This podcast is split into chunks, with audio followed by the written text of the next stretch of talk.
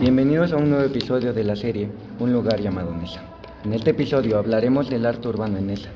Nezahualcóyotl ha sido un importante lugar para el desarrollo del arte urbano, ya que este ha apoyado a múltiples jóvenes con el objetivo de alejarlos de la violencia y de los problemas presentes en la calle. Uno puede recorrer Nezahualcóyotl y toparse con una amplia variedad de grafitis, algunos muy icónicos, como el que aparece en la película Roma, en el que colaboraron 22 artistas. Este está ubicado en el bordo de Xochiaca. Hoy en día, Nesa está llena de jóvenes con amplio talento, ya sean grafiteros, DJs, b-boys y raperos.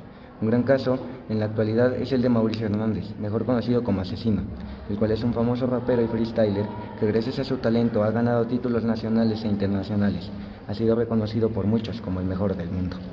Este es un claro ejemplo de que Nesa sí progresa. Los invito a un próximo episodio donde se hablará del apoyo del gobierno a estos artistas.